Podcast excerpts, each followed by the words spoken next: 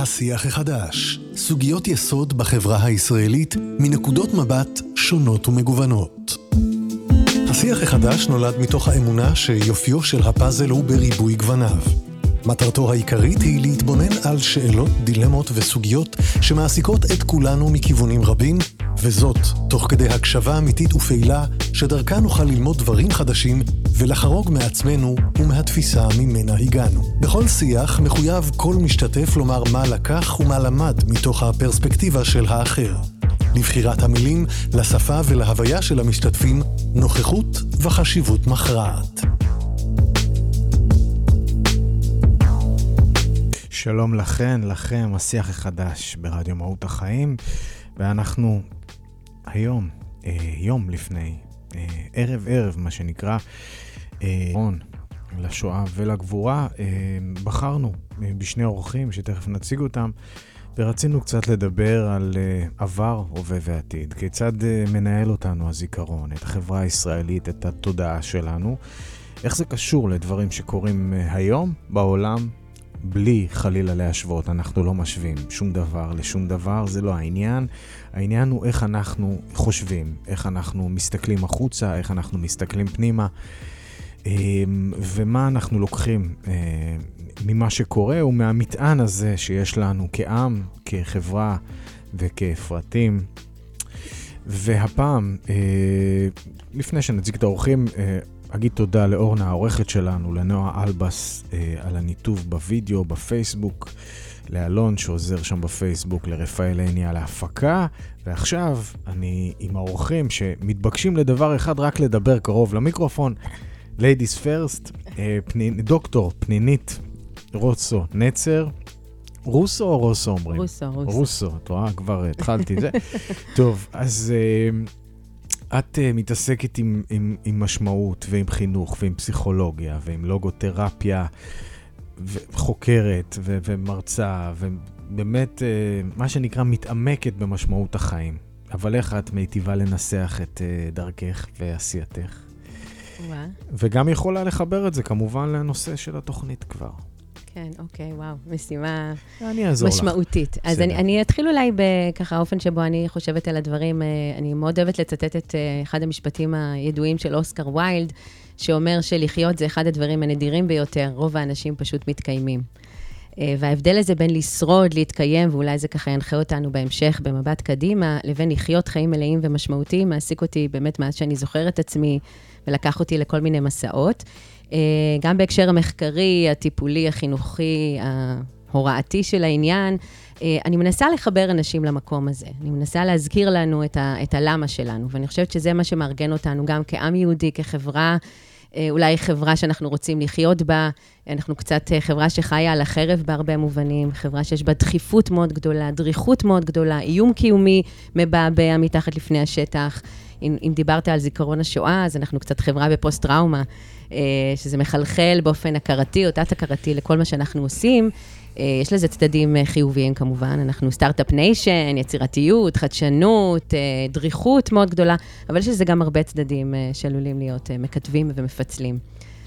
אז אנחנו תכף נחזור לנקודות שהתחלת לגעת בהן, והמשתתף השני שלנו היום הוא אורן נהרי, עיתונאי, מרצה, עורך, מגיש, סופר גם הייתי אומר, אני... מחבר. מחבר. סופר זה... הבנתי. מספר סיפורים מצוין אגב.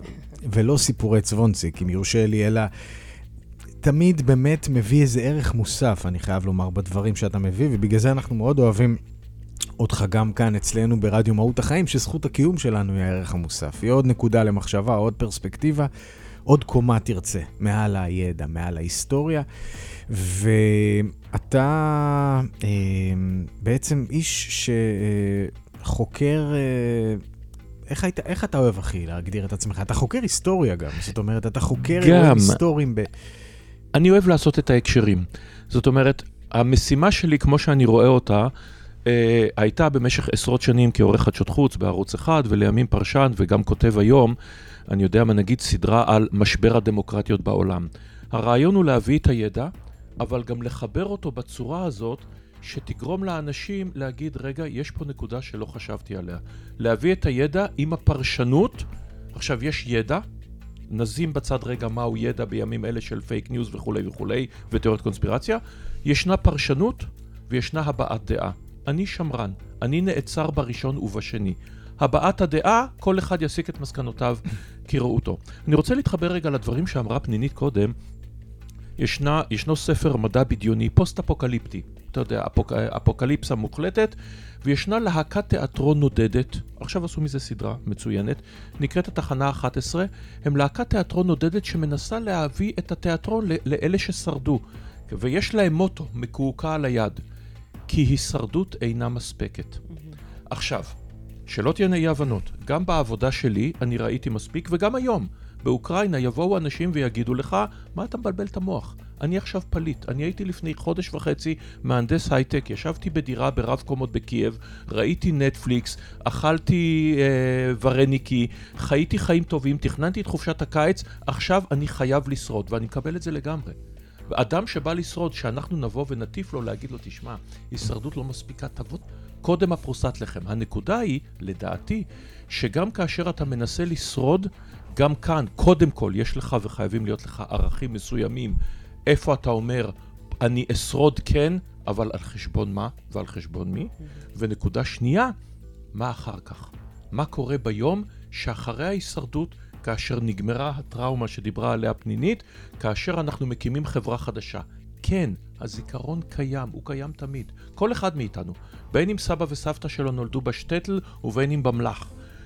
הוא יראה תמונה, צילום, שלג, מסילת ברזל מובילה אל האופק. תוסיף גדר טייל אם נורא בא לך. לכולנו יש רק דבר אחד בראש שעובר לנו כשאנחנו חושבים על זה. אבל מה מעבר? ופה נשים את הפול סטופ ונמשיך. אני רוצה uh, לחבר שנייה את זה ל- לויקטור פרנקל, כי את, נדמה לי, ש... האם, האם נכון לומר שנקודת המוצא שלך היא פרנקל, היא הלוגותרפיה, או שבמסע הזה אחר חקר נושא המשמעות? כן, בהרבה מובנים, כן. ופרנקל, אפרופו דבריך, אורן, עוד פעם, אני, אני חושב שהוא אמר את זה כך, אבל את טובה ממני, אז את מוזמנת גם לדייק אותי. כך אומרים שהוא לקח את ה... ניטשה אמר, אדם שיש לו את הלמה יכול לשאת כל איך, פרנקל אמר, בואו נהפוך את הלמה ללמה. זאת אומרת, התכלית. עכשיו, למה זה מתחבר לדברים שאמרת?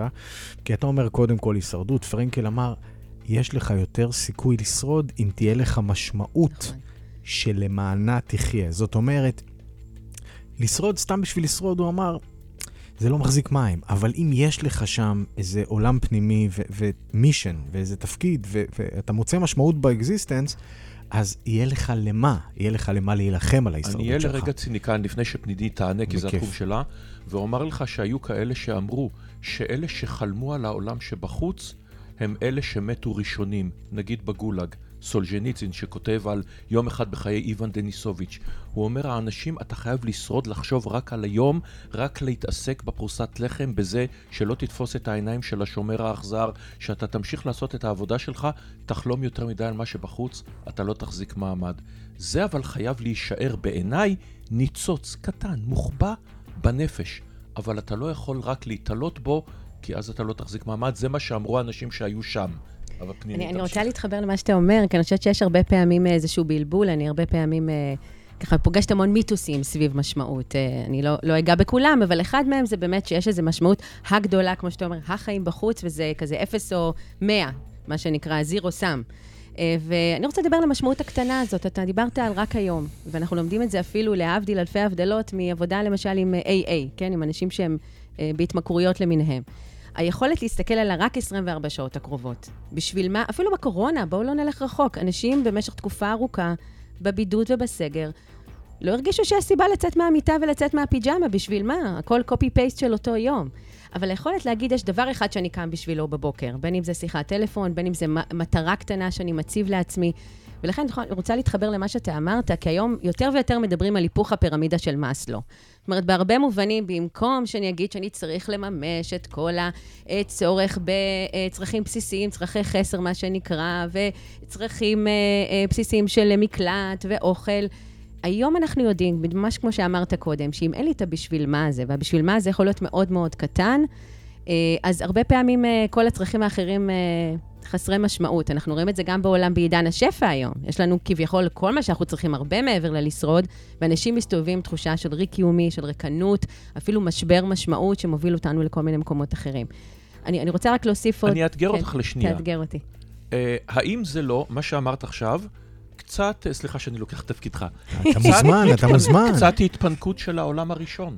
שאנחנו יכולים להרשות לעצמנו, ממרום מעמדנו, מזה שיש לנו כסף ויש לנו מעמד ואנחנו יכולים לנסוע בעולם והכל, אנחנו יכולים לדבר על היפוך הפירמידה של מאסלו, אבל מאות מיליוני אנשים באפריקה עכשיו שבגלל ההתחממות הגלובלית מנסים לשרוד עוד יום, אנשים סביבנו בעולם הערבי שבגלל המשבר באוקראינה ומחירי החיטה העולים לא יודעים מאיפה הם יביאו את העוד פיתה, הם אין להם את הלוקסוס.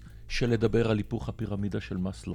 אני רוצה להגיד שדווקא היפוך הפירמידה התחיל מהמקום של דווקא חקר של אנשים ששרדו את השואה ומלחמות נוספות, אבל כן חשוב לי להגיד שאני מדברת על, על היפוך הפירמידה או על המותרות האלה. יש במיתוס של סיזיפוס, כשקאמי מתחיל איתו, הוא מתחיל בשאלת היסוד הבסיסית ביותר. למה לא להתאבד? זאת אומרת, גם אדם ששורד את פת הלחם האחרונה, את ה... אותם אנשים שהפכו להיות לא מוזלמנים בשואה. זאת אומרת, אותם אנשים שהסתובבו עם פת הלחם, וזה לא... הם אותם אנשים שהיה להם את הבשביל מה זה. עכשיו, בשביל מה זה הניצוץ הזה שדיברת עליו קודם. זה הסיבה הקטנה הזאת שבשבילה בכלל לשרוד, כי בשביל מה? בשביל מה אני נאבק בשביל לשרוד? ואני רוצה להוסיף לניצוץ הזה, לא רק ניצוץ של בשביל מה, אלא ניצוץ של אנושיות. כי פרנקל אומר, בניגוד לפרויד אולי, שהוא אמר, במצבי קיצון, כל בני האדם ירדו למכנה המשותף הנמוך ביותר. כולם יהפכו להיות חזירים. דיברת קודם על חשבון אחרים. זאת אומרת, רק כדי לשרוד, לא משנה מה. בעל זבוב. במילים אחרות. ופרנקל אומר לא, יש ביניהם גם כאלה שהתנהגו כקדושים, שנתנו את פת הלחם האחרונה שלהם, שדאגו שהיה שם איזשהו ניצוץ שלה בשביל מה זה, הרי לשרוד לשם מה. היום צפה ועולה השאלה הזאת, בשביל מה אנחנו שורדים? כמו שאמרת, יש לנו כביכול בעולם הראשון הכל, בעולם, בעולמות אחרים אולי פחות, אבל בשתי, בשני המצבים עולה השאלה בשביל מה? ממש בשביל מה? אז אני חושבת שזה מתחיל במקום הזה של הניצוץ הזה שדיברת עליו, של הסיבה, בשביל מה, והחריגה הזאת מהעצמי. שזה יוצא מהמקום של אני מממש את עצמי, אני מספק את עצמי, מה שנקרא עיקרון העונג, על הפרויד, ומקום שמדבר על, אני רוצה לצאת מעצמי, לחרוג מעצמי, משמעותי תמיד בחריגה. אז אני חושבת שזה המקום. ופה אני רוצה ללכת... תרגיש חופשי, אגב, אורן, אם אתם מדברים, אני נהנה, הכל טוב. אני לא... פנינית העלתה את המילה עונג. עכשיו, פה אני רוצה להתחבר, נלך אחורה הרבה אל הפילוסופים היווניים. ואל אדם מושמץ בשם אפיקורוס. נכון. אפיקורוס שכמעט שום דבר לא שרד מכתביו, למעשה שום דבר, שזה נושא לשיחה אחרת, על כמה מעט שרד מהתרבות של פעם, וזו טרגדיה גדולה כשלעצמה. אבל כאשר הוא דיבר על עונג, העונג במשמעות אצלו הייתה, היה חיפוש משמעות. העונג היה במפורש כאשר אותם צינים, כן, אותם אנשים שהלכו בעקבותיו, זה לא סיפוק הצרכים, זה לא... אכול ושתו כי מחר נמות, זה לא סלילה וסביעה, זה לא סקס בלי סוף, זה לא אף אחד מהדברים האלה.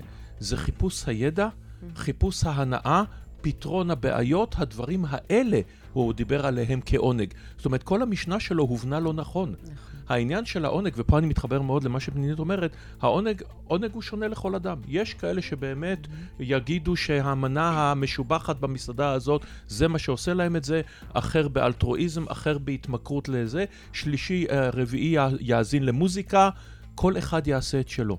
בסוף, בסוף, בסוף, על פי הניסיון שלי זה, אתה מסתכל לעצמך בעיניים בראי, ואתה מנסה, לא תמיד מצליח, לקחת, אתה יודע מה, דקה, שתיים, חמש, פעם בשבוע, פעם בחודש, להסתכל לעצמך ולהגיד, אני מרוצה, אני נהנה ממה שאני עושה. למה בעצם, אני שואל את עצמי לעתים, אני לוקח, ואני בטוח שגם פנינית וגם אתה, למה אני לוקח על עצמי עוד משימה, אם אני כבר עכשיו מקטר שאין לי זמן לנשום ואין לי זמן לעשות את זה, למה אני עושה את זה? התשובה היא כי זה מה שאני רוצה. אם אני מקטר ואני אומר, לא, זה כנראה מה שאני רוצה, אם אני עושה את זה. אז כל אחד מוצא את העונג שלו בדבר האחר. וזה יכול להיות גם אגו. אגו זה דבר בסדר גמור. אגו, אם האגו הוא, למשל, הוא זה שדוחף אותך, אני יודע מה, במקרה של פנינית ושלי, אני לא יודע לגביך, לכתוב עוד ספר, זה עבודה איומה, זה עבודה נוראית. אתה יושב לבד, זה אתה מבזבז שעות, אתה מרוויח מזה בסופו של דבר את מה שמרוויחה עוזרת בית בסרילנקה שהיא עובדת כמשרתת בדוביי ומחרימים לה את הדרכון, זוועת אלוהים. ואז כמובן האיסורים, ואתה מוצא טעות דפוס ובא לך למות, אף אחד אחר לא מוצא אותה חוץ ממך. ואחרי כל זה, אתה עושה את זה כי בין השאר אתה אומר, רבק, השארתי מורשת. כתבות טלוויזיה עוברות, שידורי רדיו עוברים, הכל עובר. ספר, לפחות אצלנו בדור שלנו, זה הדבר הטיפה מקודש הזה. זה לא מה שכולם צריכים לכתוב, ממש לא. אבל בסוף אתה מנסה לעשות, בניסיון שלי, אם אחרי שקראתי מיליון ספרי מדע בדיוני על אפוקליפסות ומעשי טבח וראינו את מקס הזוהם, וזה יכול להיות שזה יקרה, או עלול לקרות לבני אדם. אתה רוצה גם uh, לעשות את הטוב, בניסיון שלי, עם כל הציניות, עם כל דברים שראיתם במהלך הסיקור. וכרגיל אני, אני מדבר להתח... יותר מדי. לא, לא, אני רוצה ממש להתחבר ל- למה שאתה אומר. uh, גם בשפה, כן, עוד uh, דיברת על, ה- על היוונית, uh, כראשית האנושות, במובן הזה של חקר השאלה הזאת, מה הם החיים הראויים לחיותם, והשפה הזאת הולכת איתנו עד היום. שתי המילים היווניות, הדוניה, שכולנו מכירים, הדוניזם, נהנתנות, כמו שאמרת, יכול ושתקן מחר נמות, לעומת יודאימוניה, שזאת מילה שהרבה פחות מכירים, אבל היא מאוד בולטת גם בספרות המחקרית והתיאורטית בנושא, והיא מדברת על דיימון ביוונית, זה true self, זה חיים בהלימה לעצמי האמיתי שלי. וזה משהו שלא תמיד פן בטווח הקצר, כן? לגדל ילדים, פרדוקס ההורות, ממש לא פן. לקום באמצע הלילה, לחכות למתבגר שיחזור, לא פן. אבל אם נשאל הרבה הורים, יגידו שהם מאושרים לא בגלל ההיבט הנהנתני, שזה כיף בטווח הקצר, כי זה אנחנו יודעים שזה לא מחזיק מעמד לאורך זמן, אלא בגלל שזה משמעותי, בגלל שיש שם איזשהו ערך. אתה דיברת על כתיבת ספר, ויש בזה איזשהו משהו של איזושהי נצחיות סימבולית. גם אם אני לא אהיה פה, השארתי איזשהם עקבות בעולם, איזושהי מורשת. וזה רק מחבר אותי לככה לעוד איזושהי אסוציאציה של שלושת הנתיבים למציאת משמעות שפרנקל מציע לנו, בדיוק מדברת על נתיב היצירה. על היכולת שלי ליצור משהו בעולם. וזה לא חייב להיות ספר, כל כולנו כותבים ספרים או מעוניינים לכתוב ספרים. אני מסתפק בשירים, אגב. אבל בדיוק, שירים. זה יכול להיות אפילו הקציצות שרק אני יודעת להכין עבור הילדים שלי. זה יכול להיות דברים מאוד קטנים שאני יוצרת בעולם. זה יכולה להיות תוכנית הרדיו שהמאזין התקשר ואמר, כל כך נהניתי, אתה ניסחת את מה שאני חשבתי, ואני בטוח שאתה שומע את זה לא מעט. אלה, אלה הדברים שאתה אומר, אוקיי, זה העונג, העונג הבסיסי ביותר. נכון. זה, ואני שוב מתחברת לפרנקל שאומר שאושר הוא תוצר לוואי של משמעות. כשאני רודפת אחרי האושר, זה כמו איזה כדור שלג שמתמוגג, כמו איזה בועת סבון שמ... אבל כשאני חי החיים של משמעות, כשאני חי החיים בהלימה לערכים שלי, דרך יצירה, דרך חוויה, דרך התמודדות עם סבל, נקיטת עמדה מול סבל, שזה הנתיב השלישי, אז אני יכולה לחוות את הטעם ניצוצות של אושר או של עונג, במובן של, כמו שאתה אומר, של הדהוד חזרה של העולם. בואו נתמקד רגע בשלישי. הרי הסבל ש... שאנחנו מדברים עליו, אפרופו יום הזיכרון לשואה ולגבורה, הוא סבל בלתי נתפס. אני לפני uh, כשנתיים uh, העליתי איזשהו סרט uh, סבא שלי. סבא שלי נפטר השנה בגיל תשעים ושש. Uh, הוא לא רצה לדבר, uh, הוא לא רצה לדבר כל חייו, ובגיל תשעים פתאום הוא התחיל לדבר על השולחן. Uh, תפסנו את זה, אני ואח שלי, במצלמת טלפון, וערכתי מזה איזשהו סרט של שיח שהוא מספר. והיו שם כמה דברים שהוא אמר שהם באמת uh, הם מקפיאים. Uh, זאת אומרת, לא משנה כמה אתה שומע וזה. הוא, הוא, אמר, הוא אמר, כשהגעתי לאושוויץ, uh, כבר הבנתי שאני לא יודע כלום על החיים. ואפרופו עניין של התמודדות עם סבל ומשמעות, בקטן כגדול, הוא דיבר על שיחות עם אלוהים בכל בוקר. עכשיו, הוא לא אדם דתי, הוא מעולם לא היה, זאת אומרת, הוא גדל כן, אבל זה לא שאחרי זה הוא היה אדם דתי וכולי, אבל היה שם איזשהו מרחב שהיה מאוד אישי ופנימי בשיח שלו עם אלוהים, מתוך באמת איזשהו רצון לייצר איזושהי משמעות ו... ולחפש משמעות בתוך מציאות שכאוטית היא מילה עדינה עבורה. זאת אומרת, זו מציאות שהיא בלתי נתפסת. המציאות שהייתה באושוויץ, ואני כן רוצה רגע שוב לחבר את זה לפרנקל, אבל שניקח את זה לעוד מקומות, כי, כי פרנקל דיבר על הרגעים האלה, שבו אתה לא יכול בכלל להכיל שום דבר שקורה בחוץ, או שום דבר לא נראה לך, אתה לא מצליח לתפוס שום דבר.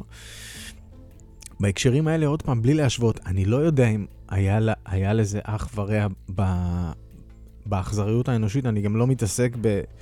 שוב, בהשוואות בין סבל כזה או אחר, אבל באמת נדמה שהייתה שם מציאות קיצונית גם ביחס לדברים, אורן, שאפילו אתה אה, סיכרת עוד פעם, אני יודע גם שהתעסקת עם רואנדה בזמנו.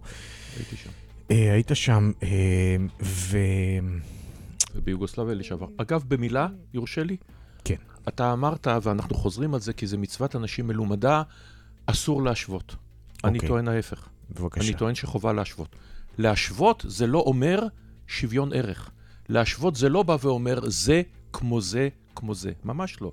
להשוות זה לעתים כדאי לעמוד על ההבדלים. וברור שיש הבדלים, ואנחנו מדברים על תרבויות שונות וזמנים שונים והכל, אבל לדעתי, הברא, אנחנו חייבים, ולו למען עצמנו, לעתים לעשות השוואות מסוימות, כי זה מחזיר לנו את העניין של האנושיות. אולי אנחנו נגיע ואולי לא לנושא של למשל קבלת פליטים. אני, אני מדבר על העיקרון, לא מדבר על מספרים, אני לא מדבר על כמויות, ואני ראיתי שביום הראשון, כשהתחילה המלחמה באוקראינה, ואני כתבתי בטוויטר שלי, שישראל צריכה לבוא ולהכריז, או בימים הראשונים, שנקבל לכאן, אמרתי, חמש מאות, עד אלף. לבוא ולומר מהבחינה הסמלית, אנחנו מדינת הפליטים, מדינה שקמה על פליטים, מדינה שזוכרת את האונייה סנט לואיס ואת ועידת אביין, שלושים ושמונה מדינות מתכנסות וכולן ביחד לא מסכימות להכניס ולו יהודי אחד לתחומן, אנחנו חייבים לעשות מעשה ברמה הסימבולית. וכמובן שאני הותקפתי בעיקר מאנשים יהודים דתיים. שבאים ואומרים מה זאת אומרת, ואתה מסכן את הרוב היהודי, מי ישמע, שבעה וחצי מיליון יהודים יש במדינה הזאת, יבואו אלף אוקראינים, אוקראינים. אבל שוב, הנקודה היא של ההשוואה, לעתים אני חושב שהיא חשובה בהקשר הזה. אני מאוד מסכימה איתך, יש לפרנקל אמירה ידועה, שהוא אומר, לכל אדם יש אושוויץ משלו. ואני חושבת שזה מאוד נכון, כי שאנחנו שמים את זה on a pistol, מה שנקרא, מקדשים את המקום הזה, זה יכול להפוך הרבה פעמים להיות משהו חונק, איזשהו מסע מאוד מאוד כבד, ואני אני יכולה להגיד שהמעבר המבורך אולי, שחל בחברה שלנו, מאיזה שהם תקסים ממלכתיים, פורמליים, לא טבעיים לפעמים, מאוד מרוחקים ומנוכרים, שיח של העם היהודי, שישה מיליון, לשיח של זיכרון בסלון, לכל אדם יש שם, לזכור את הסיפור, כי זה מה שמחבר אותנו בסופו של דבר, הופך את זה למשהו הרבה יותר אישי, משהו שאפשר לפרק אותו, אפשר לגעת בו, הוא לא משהו שהוא נמצא שם אה, מרוחק, ואנחנו אה, שמים אותו במקום שאי אפשר ואסור לגעת בו, אה, ומקום שאפשר ללמוד ממנו, ואפשר אה, לגעת, גם בכאב. כי אנחנו יודעים ש... ו- ואני אקח עוד פעם את, ה- את אחד המשוואות הידועות, פרנקל משחק עם המילה די אס אם, שמי שמכיר זה התנ"ך של הפסיכיאטרים, כל ההפרעות האנוש... האנושיות, הנפשיות האנושיות, והוא אומר, אה, בואו נפרק את האותיות האלה, והוא הוא כותב ככה, D שווה ל... S מינוס M.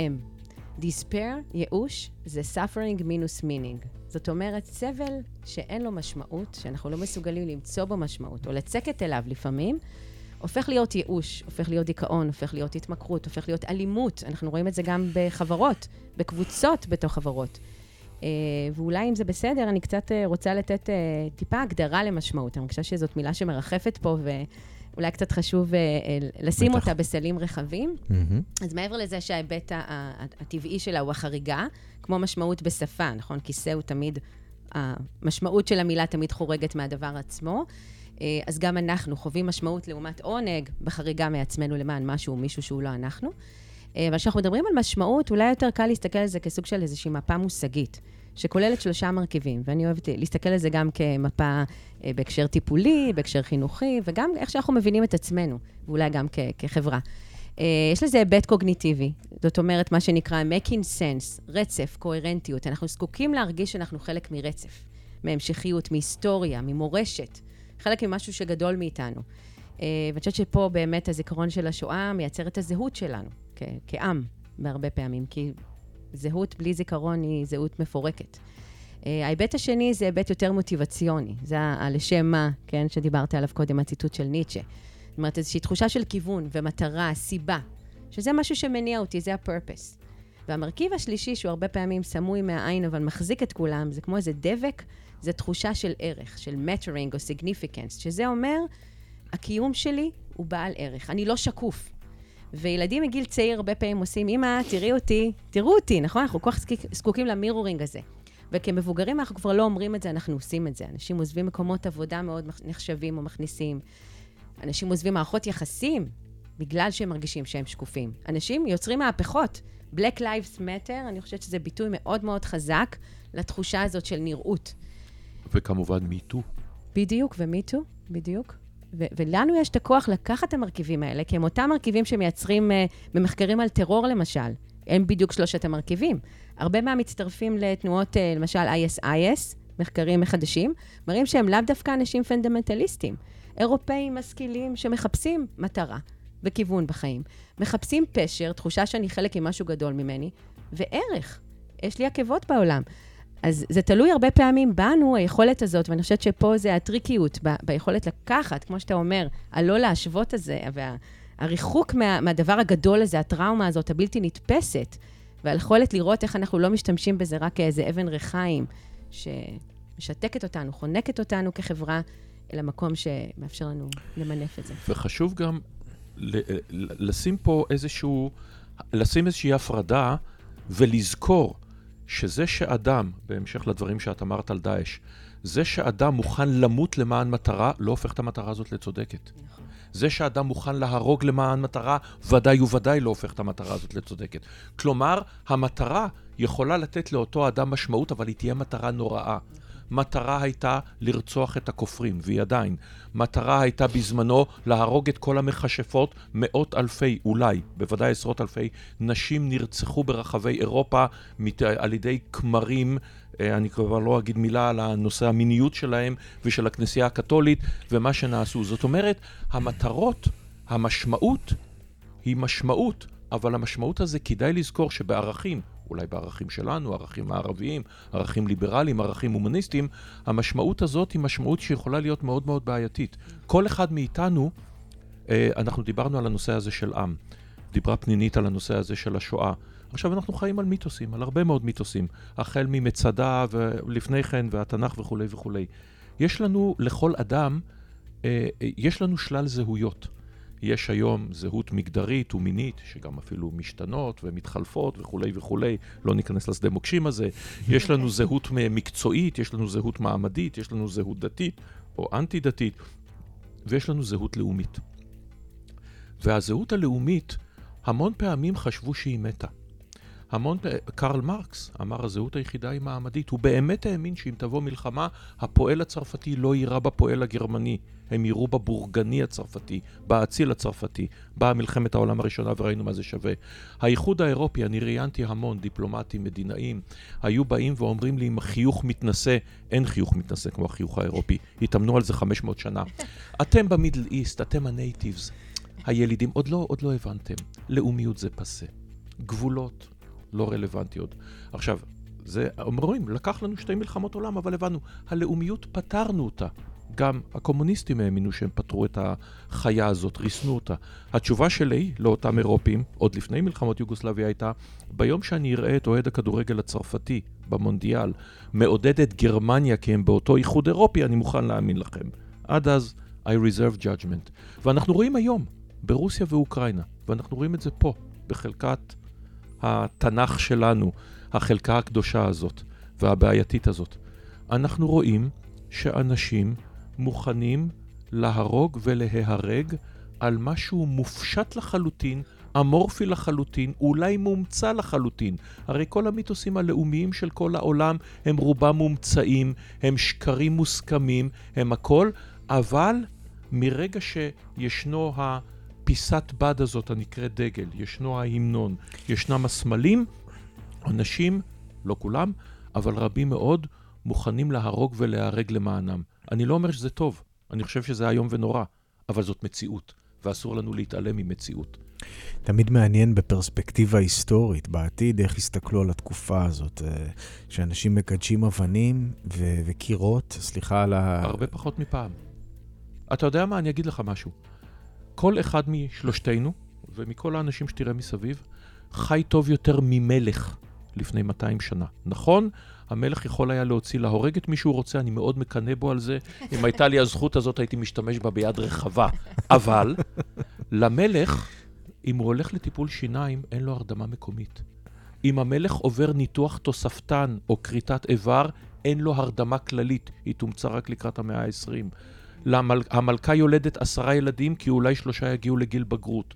אין להם מיזוג אוויר, אין להם טלוויזיה, אין להם ידע בעולם. אם הוא רוצה לסייר בממלכתו, הוא רוכב על סוס או נוסע בקרקרה, מגיע למרחק עשרים קילומטר, אין לו, אין לו חשמל, אין לו את כל הדברים, אין לו ויטמינים, אין לו חיסונים, אין לו אנטיביוטיקה, אין גלולה למניעת הריון.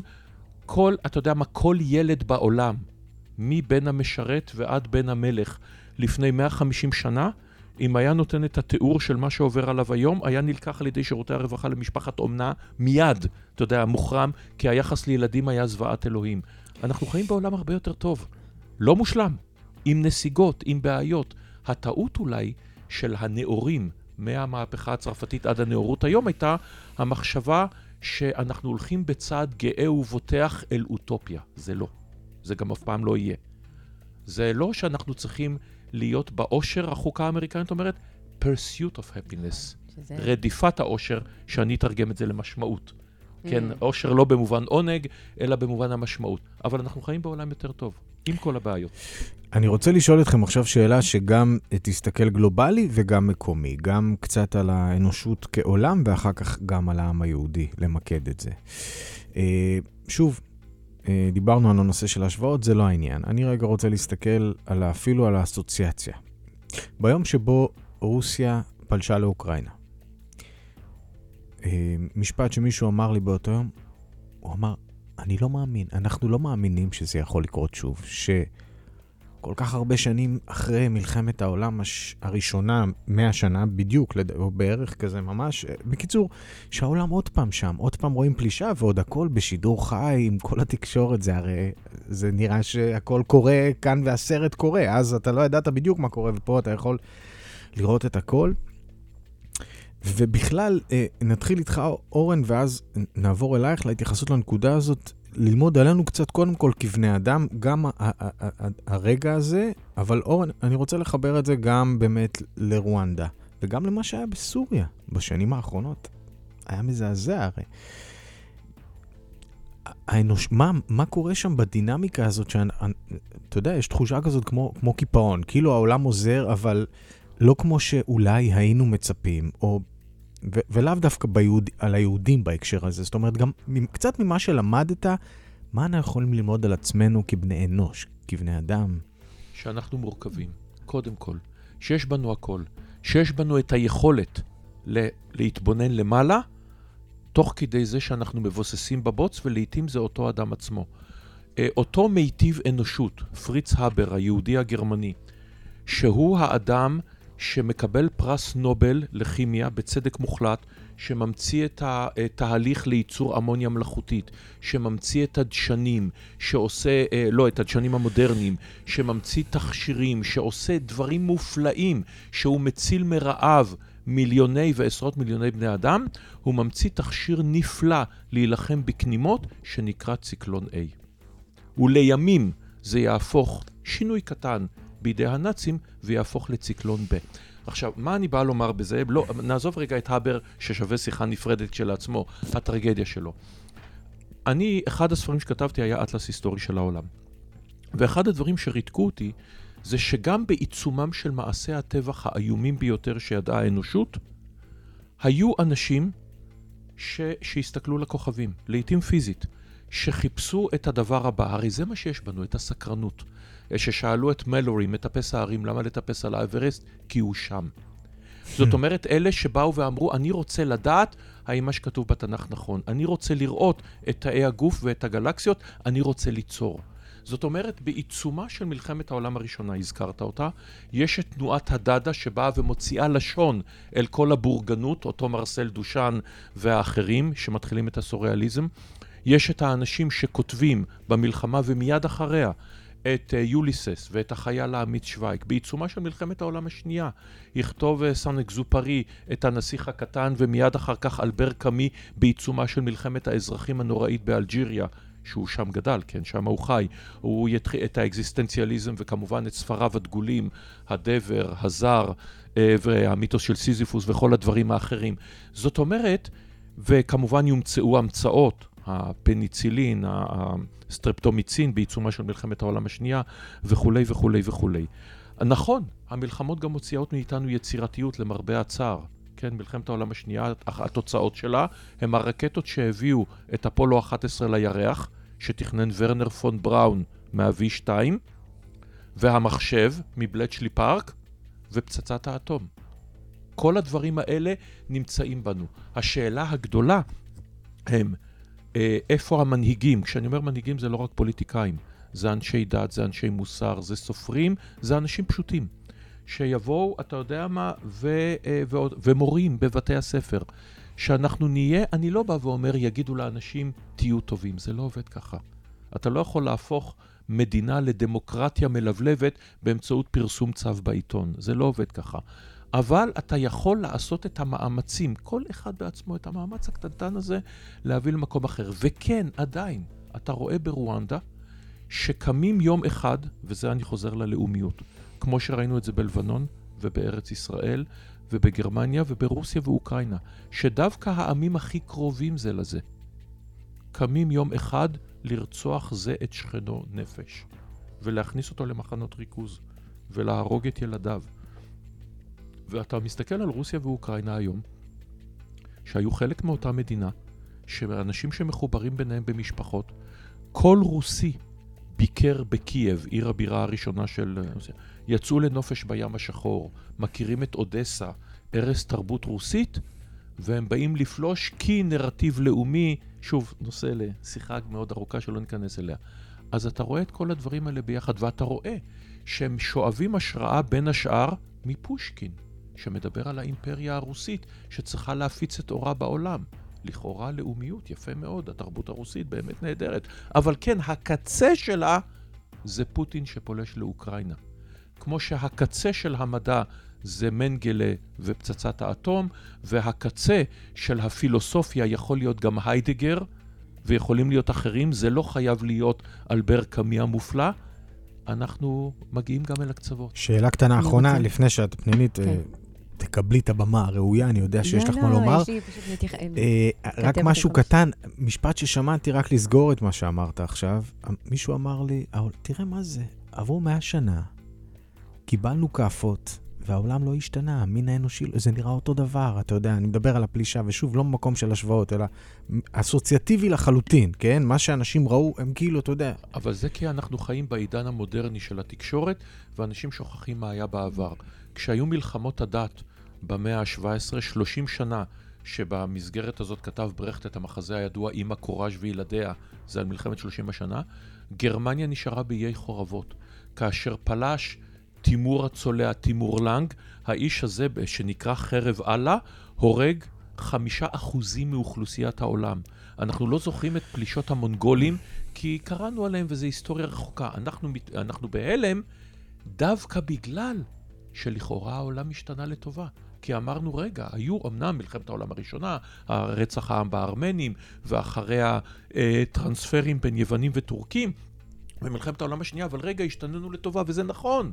באמת שבעים שנה אירופה הייתה פחות או יותר שלום ושלווה, ויש היום הרבה פחות סיכוי למות באלימות. לפני מאתיים שנה הייתי יוצא לדרך, אני יודע מה, מיפו, לא הייתה נגיד תל אביב, לירושלים, הייתי מברך ברכת הגומלים, לא שדדו אותי, לא חטפו אותי בדרך וכו' וכו'. אנחנו היום חיים רוב, כמעט כל העולם, חי בביטחון. אנשים יוצאים בלילה ומטיילים ברחובות בלי פחד משודדים, מכנופיות, מזה שהם ירצחו וישדדו. דווקא בגלל זה, כאשר קורה דבר כזה, הלם. זה טראומה, כי זה חריג. כדאי לזכור גם את זה. אנחנו בהלם כי זה חריג. פעם זאת הייתה הנורמה. זאת המילה האופטימית שלי. תודה על הדיוק. בבקשה. אני ממש מתחברת, כן, ככה רציתי קודם להגיב, כי אני ממש מתחברת לכל מה שאמרת. אני אגיד רק ככה על הסיפה של דבריך, על ה... ש, שגם, גם אם אנחנו כמין אנשים מאוד התפתחנו, בהמון, בהמון זירות, טכנולוגיה ורפואה ומדע, אבל ברמה האנושית הצרכים האנושיים לא השתנו, ומבחינה מוחית אנחנו מחוותים, ממש כמו שאמרת, לחפש את מה שלא עובד. גם אם זאת נקודה אחת על דף לבן. זאת אומרת, יש כל כך הרבה דברים שנלקחים כמובנים מאליהם, בחיים שלנו שהם שקופים בשבילנו. ממש כמו אותו היי זמני שאנחנו, כשאנחנו משיגים את מה שאנחנו רוצים, ואנחנו מחפשים את מה שלא עובד, וזה הרבה יותר בולט לנו בחוויה האנושית. ואני רוצה פה להתחבר, גם אמרת משהו קודם שמאוד התחברתי אליו, ממש כמו חשמל, שאני יכולה לחשמל איתו אדם או להכין איתו ארוחה, הדבר הזה שנמצא בגם וגם, הרבה תלוי במה אנחנו עושים איתו. אני חוזרת גם קודם, דיברנו על שלושת מרכיבי המשמעות, אז אלו סלים גדולים, אנחנו יכולה, אני יכולה לקחת את זה למטרה גדולה, להרוג אנשים או לבצע רצח עם, או שאני יכולה לייצר להיות אמא תרזה, או לעשות דברים קטנים של נתינה ותרומה לחיוב.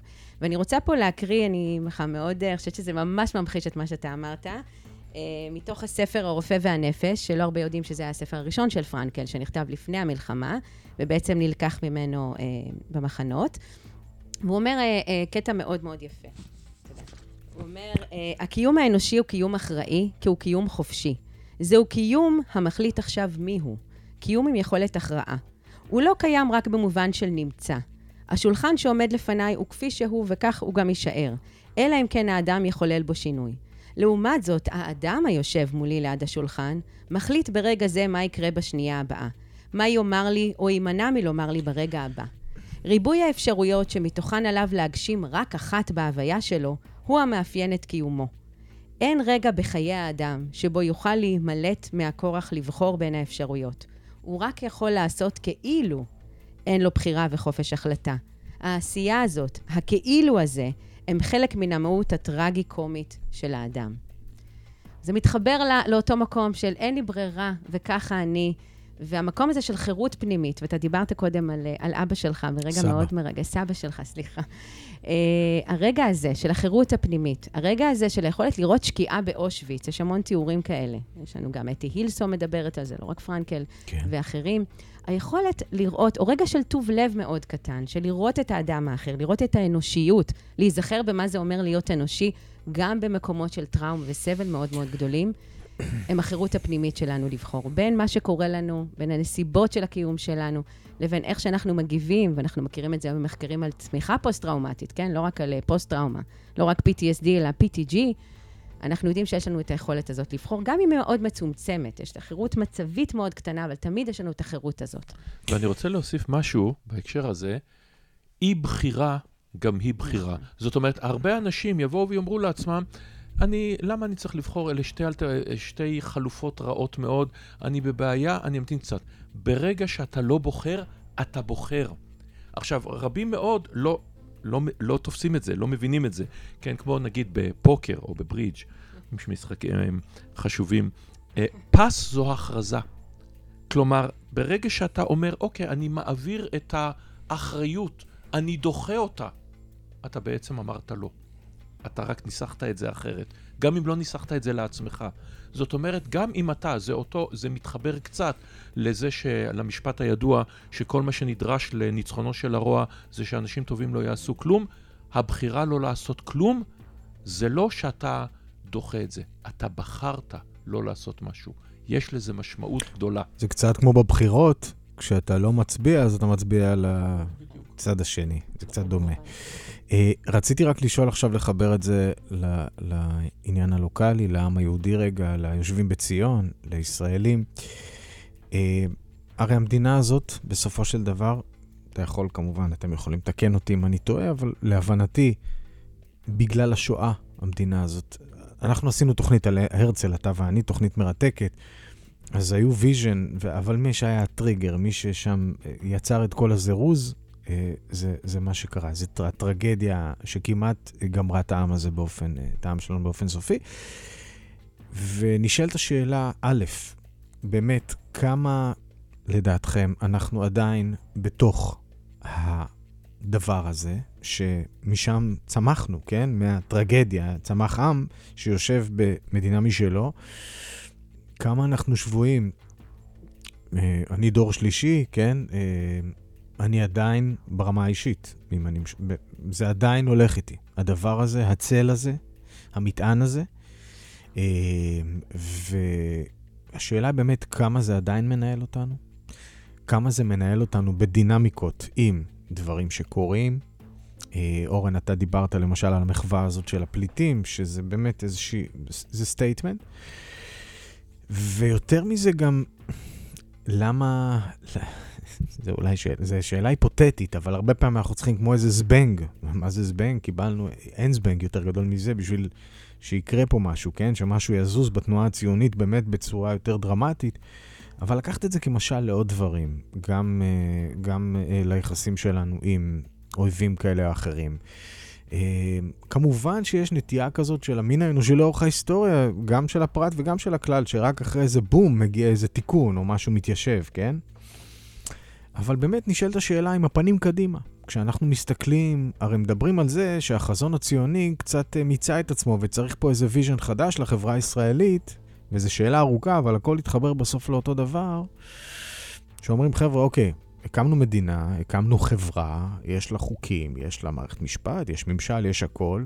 אוקיי, מה הלאה? זאת אומרת, איך יוצקים תוכן חדש לתוך הדבר הזה? כמה, אז, אז השאלה שלי היא, כמה אנחנו שבועים ב, ב, עדיין ב, בטרגדיה ש, שבגללה אולי הוקמה המדינה, ואיך אתם רואים את ה...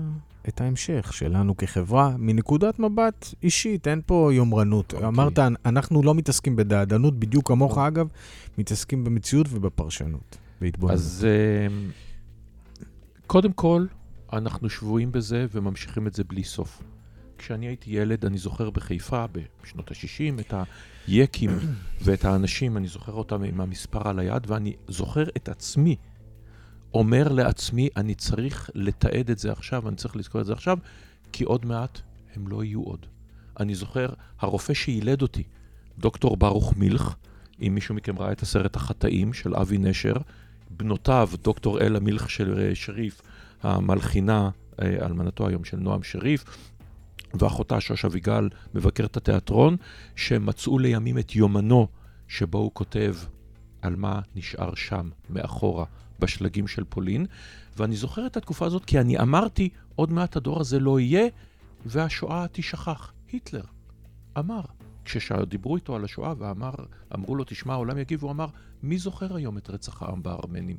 אז זוכרים הארמנים את רצח העם, והשואה נוכחת. עכשיו, היא נוכחת לא רק בישראל.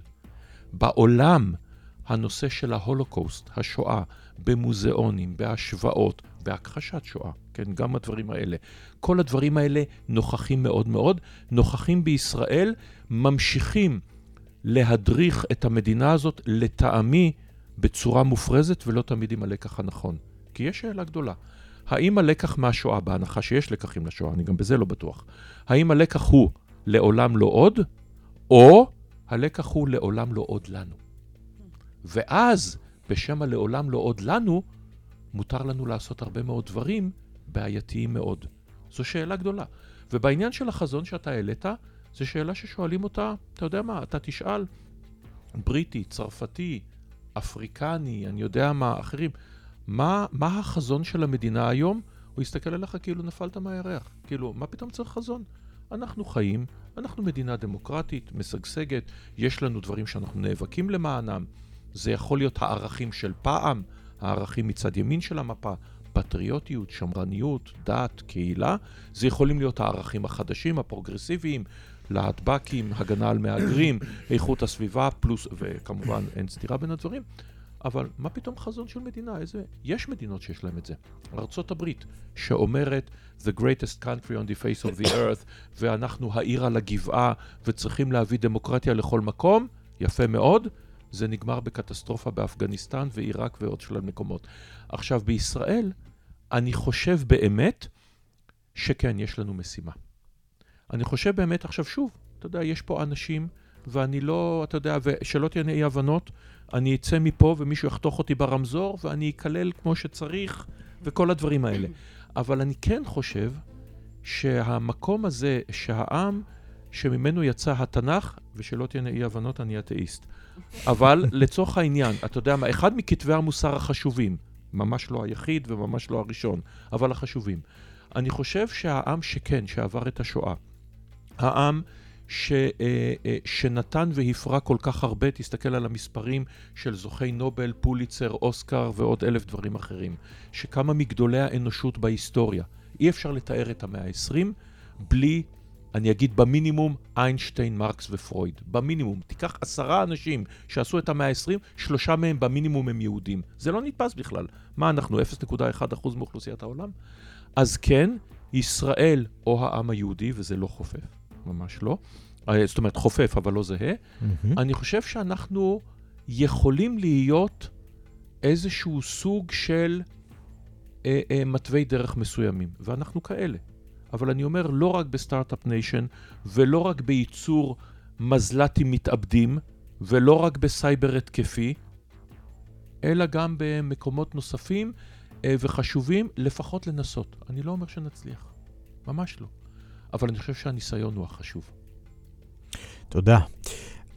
אני רק אחבר את זה, כי זה, זה שוב סוגר מעגל גם לנושא של משמעות, כי אנשים שיגידו לך אה, למה צריך חזון, אז אני אשאל כמו הפרט, כך הכלל, האם מדינה יכולה להתקיים כישות, אם אין לה חזון, משמעות, ערך, אה, אתה יודע, רק לשרוד, רק להישאר, אז, אז מה הקטע, אז מה עשינו? זאת, זאת שאלה, רק אם אתה מדבר, אורן, צריך את המיקרופון שלא נפסיד. אה... מדינה יכולה לשרוד. הרבה מאוד מדינות, אתה יודע, נוצרו, הן ממשיכות להתקיים מכוח אינרציה, וימשיכו להתקיים, ויש להם מסורת, ויש להם גיבורים לאומיים, ויש דגל, וישנה זהות, ואנחנו חיים בעולם גלובלי, וצרפתי, פעם ידענו מה זה, והיום צרפתי יכול להיות זה שמשתזף מרחק קילומטר מפה מערבה לחוף הים, ויכול להיות זה שהגיע אתמול מסנגל או מסוריה וקיבל אזרחות צרפתית. העולם משתנה. גם בישראל אותו דבר.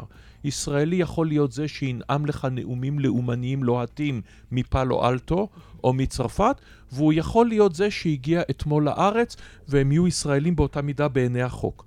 מה יוצר אותם כמרכיב? מה מביא את הזהות? זה כבר... בבקשה, פנינית, יש לך איזה חמש דקות. אה, אז אוקיי. אז אני אנסה ככה לרכז גם לשאלה הקודמת שלך. יש משפט מאוד חזק של רוני סומק, והוא אומר, זיכרון השואה מקועקעת על הזרוע הקולקטיבית של כולנו. ומחקרים באמת מראים שבישראל, אולי בניגוד לצפון אמריקה ומקומות אחרים, שאין הבדל, אין השפעה לעברה דורית בהקשר של זיכרון השואה, בניגוד לזיכרונות קולקטיביים אחרים. זאת אומרת, גם אנשים שהם לא... נולדו בבית שהוא מה שנקרא של ניצולי שואה, יש להם עדיין אותה עוצמה ואותו יחס כלפי ניצולים וכלפי הנאצים, זה כל כך מוטבע בנו כחברה. ואם אני ככה מתחברת למה שאורן אמר קודם, אז אם נחשוב על זה, על, על אותו זיכרון מעצב, שמעצב אותנו גם את העבר שלנו, וגם את ההווה שלנו, דיברנו על הדריכות הזאת, והתחושת דחיפות הזאת, אין לי זמן לעמוד בתור, אני על איום קיומי פה, כן? הכל כל כך בוער מתחת לרגליים שלנו. וגם ביחס לעתיד, אז אני ממש ממש מתחברת לתחושה הזאת ולצורך הזה של משהו שכן מאחד אותנו. כי זה נכון שמבחינה, אם נסתכל אפילו על הברקסיט, כן? אפילו ברמה של מה שיורו ניסו לעשות, איזשהו איחוד קולקטיבי, ובעידן הפוסט-מודרני שכביכול אין אמת אחת, והקהילות התפרקו, גם משפחות התפרקו, דתות התפרקו, אין איזה משהו שמארגן אותנו, איזושהי נורמה או סמל, מאחד או מסורת. ויש יותר מדי מהכל, כן? הם מדברים על פומו היום, כאחד מההפרעות הנפשיות של החברה המודרנית, החרדה הזאת, והחוסר החלטה וחוסר בחירה והחשש מהחמצה. ואני חושבת שמה שבסופו של דבר, כעם, ואי אפשר להתחמק מהשאלה הזאת, אני חושבת שיהודים אולי בניגוד באמת לעמים אחרים, אני יכולה לראות את זה בכנסים שאני נוסעת בעולם, גם אם אני הנציגה היחידה, ואני באה לדבר בכלל אקדמיה ומחקר, אבל אני לא יכולה לברוח מזה שאני יהודייה ואני ישראלית, ואני מביאה איתי את כל, ה... את כל המטען הזה. למול אנשים, זאת אומרת, אנחנו פוגשים את זה בכל מיני הקשרים. אז אני חושבת שמה שאנשים שואפים היום, זה המקום הזה של תחושת תלישות, והמקום הזה שאולי התפרקות האתוס הציוני, שאיחד אותנו אולי בעבר, והיום אנחנו מדברים על הפוסט-ציונות, במובן הזה שאין איזה משהו שמאחד אותנו כחברה, אני חושבת שהוא צריך להתחיל בחינוך. והוא צריך להתחיל אפילו, מה, אם דיברנו על, על יום השואה, מהמסעות לפולין. היום אנחנו רואים יותר ויותר תופעות, ואני אומרת את זה עם הרבה כאב, של סלפי באושוויץ. זאת אומרת שמסעות לפולין הפכו להיות לא מה שהם התכוונו להיות. לא אותו מקום שמזכיר לנו או מחבר אותנו לאיזושהי מורשת רחבה. ופה אני חושבת שבית ספר או, או מורים צריכים להיות מעבר לסוכני ידע, בעידן התפוצצות הידע אנחנו לא צריכים עוד ידע, צריכים להיות סוכני משמעות. לחבר אותנו לערכים, לחבר אותנו לאיזה חברה אנחנו רוצים ליצור פה, וכמו שככה אמרת מאוד יפה, להיות אור לגויים, אז אולי במובן הזה של להיזכר באנושיות שלנו, ולהיזכר באותם מקומות קטנים, בין אם זה עכשיו בפקק או בתור, או באותם רגעים שלא רק אנחנו מתאחדים רק ברגעי קיצון, ראינו את זה בקורונה, ראינו את זה בכל מיני רגעים לא פשוטים, בטרור, אלא גם ביום-יום, לזכור את המקום הזה. אנחנו לא צריכים את הקפה הזאת שדיברת עליה קודם, כדי להיות לא רק בתודעה של הישרדות, אלא גם בתודעה אולי שלוקחת אותנו קצת יותר קדימה, איזשהו עתיד אחר. תראו, הרי ככל שהזמן עובר, הדבר מתרחק. זה טבעי. זאת אומרת, יש זיכרון ושכחה, ובאמת השאלה היא, עם מה אנחנו נשארים? אם אתם מסתכלים עכשיו מאתיים שנה קדימה. זאת שאלה, עם מה אנחנו רוצים להשאיר? מהי המורשת שאנחנו רוצים באמת להשאיר? כי הסיפור, כמו שאמרת, שנאמר גם על ארמניה ואחרים, זאת אומרת, זה דברים שאתה יודע, בסוף. אבל הם קיימים. אני חושב שהדברים האלה יש להם משמעות. זאת אומרת, צרפת היום, אתה קורא את המילים של ההמנון של המרסייז, זה ההמנון הכי צמא דם בעולם. כאילו, זה באמת זוועת אלוהים. זה מדבר שם על אנשים שטופי דם, ולא להאמין. הצרפתים של היום הם לא כאלה. אבל עדיין, המורשת הזאת היא משהו מחלק ממה שמגדיר אותם. ארצות הברית, מלחמת האזרחים, ממשיכה להשפיע עד עצם היום הזה, בין הדרום לבין הצפון. אנחנו רואים ברוסיה את, ה, את, ה, את זה שיקטרינה הגדולה כובשת את קרים, ואת המשמעות של המעורבות הטורקית במלחמה, כי הם כבשו את זה מהטורקים, כלומר ההיסטוריה לא מתה. והמשמעויות שאנחנו נותנים בהיסטוריה, הם בוודאי ובוודאי לא מתות. לעתים אנחנו מפיקים את הלקחים הלא נכונים, בדרך כלל יהיו כאלה שיאמרו, אבל אני רואה את העניין העצום שיש בכך, אני רואה את, ה, את הדברים שממשיכים אה, להיכתב, את, ה, את זה שמנסים להמשיך ולמצוא את המשמעויות ולהוסיף את הידע. אם אנחנו בשואה מדי שנה ממשיכים להיכתב ספרים, וישנם ויכוחים לוהטים על הנושא של המשמעות, על הנושא של מה בעצם נעשה, של מה צריך לעשות, ועם דור המייסדים הדגול של שאול פרידלנדר ואחרים ובאואר, והיום ישנם חוקרים צעירים שמנסים לבוא ולומר, רגע, בוא נראה את הדברים, נחקור לא רק את התמונה הגדולה, אלא את הפרטים הקטנים. אנחנו רואים את זה בזה שיש למשל, אחד הדברים שאני עוקב אחריהם בטוויטר של מוזיאון אושוויץ, שמעלה כל יום את תמונתו וסיפורו של ילד או ילדה אחרים, שאתה, בכמה מילים, אבל הכמה מילים שאומרות את הכל, זה להסתכל על הדברים האלה ולזכור אותם. עכשיו, זה לא ברמה שלי, של פנינית שלך, זה, זה קיים שם. זאת אומרת, זה ישנו, וזה, אני חושב, לא ייעלם. תודה רבה. משפט. אני רק, רק ממש להתחבר למה שאמרת. אני מתחילה, התחלתי בזה שאנחנו, בעיניי, עברנו מעבר מבורך מהקולקטיב, מהמפואר, מהממלכתי, מהמרוחק, של שישה מיליון, של העם היהודי, של הדבר, הגדול הזה, למקום הרבה ישראל. יותר אישי, נצח ישראל. למקום הרבה יותר אישי של הסיפור, של לפרק את השישה מיליון, שזה מספר בלתי נתפס, מיליון וחצי יהודי, זה בלתי נתפס, ילדים, סליחה. היכולת לפרק את זה לסיפור, לשם, ליכולת לפגוש את האנשים, לתעד את הדברים האלה, להיזכר במה זה אומר עבורי, ברמה האישית, השיחות שאנחנו עושים עכשיו. אני חושבת שאלה דברים שבסופו של דבר יהפכו את זה ממשהו שבלתי ניתן לגעת בו, והוא מנותק ומנוכר, ואיזושהי טראומה גדולה שהיא באמת, אנחנו מכירים את זה גם מספרויות של פוסט-טראומה אחרים, שיכולה לחנוק ולהוריד אותנו מטה, למקום שאפשר לשאוב ממנו, לשאוב ממנו ערכים. טוב, אנחנו חייבים לסיים, אנחנו עוד נעשה דברים ברדיו, היה מרתק, אני מקווה שאתם, מי שצפה והאזין נהנה, אה, לא יודע אם נהנה זאת המילה, אבל בהחלט התעניין, אני הייתי מרותק, אה, רוצה להודות לכם על שיחה משמעותית, מלמדת, מעוררת מחשבה. תודה לך. תודה לך. תודה לכם, תודה לאורנה, לנועה, לרפאל, לאלון שעוזרים בשידור, רדיו מהות החיים.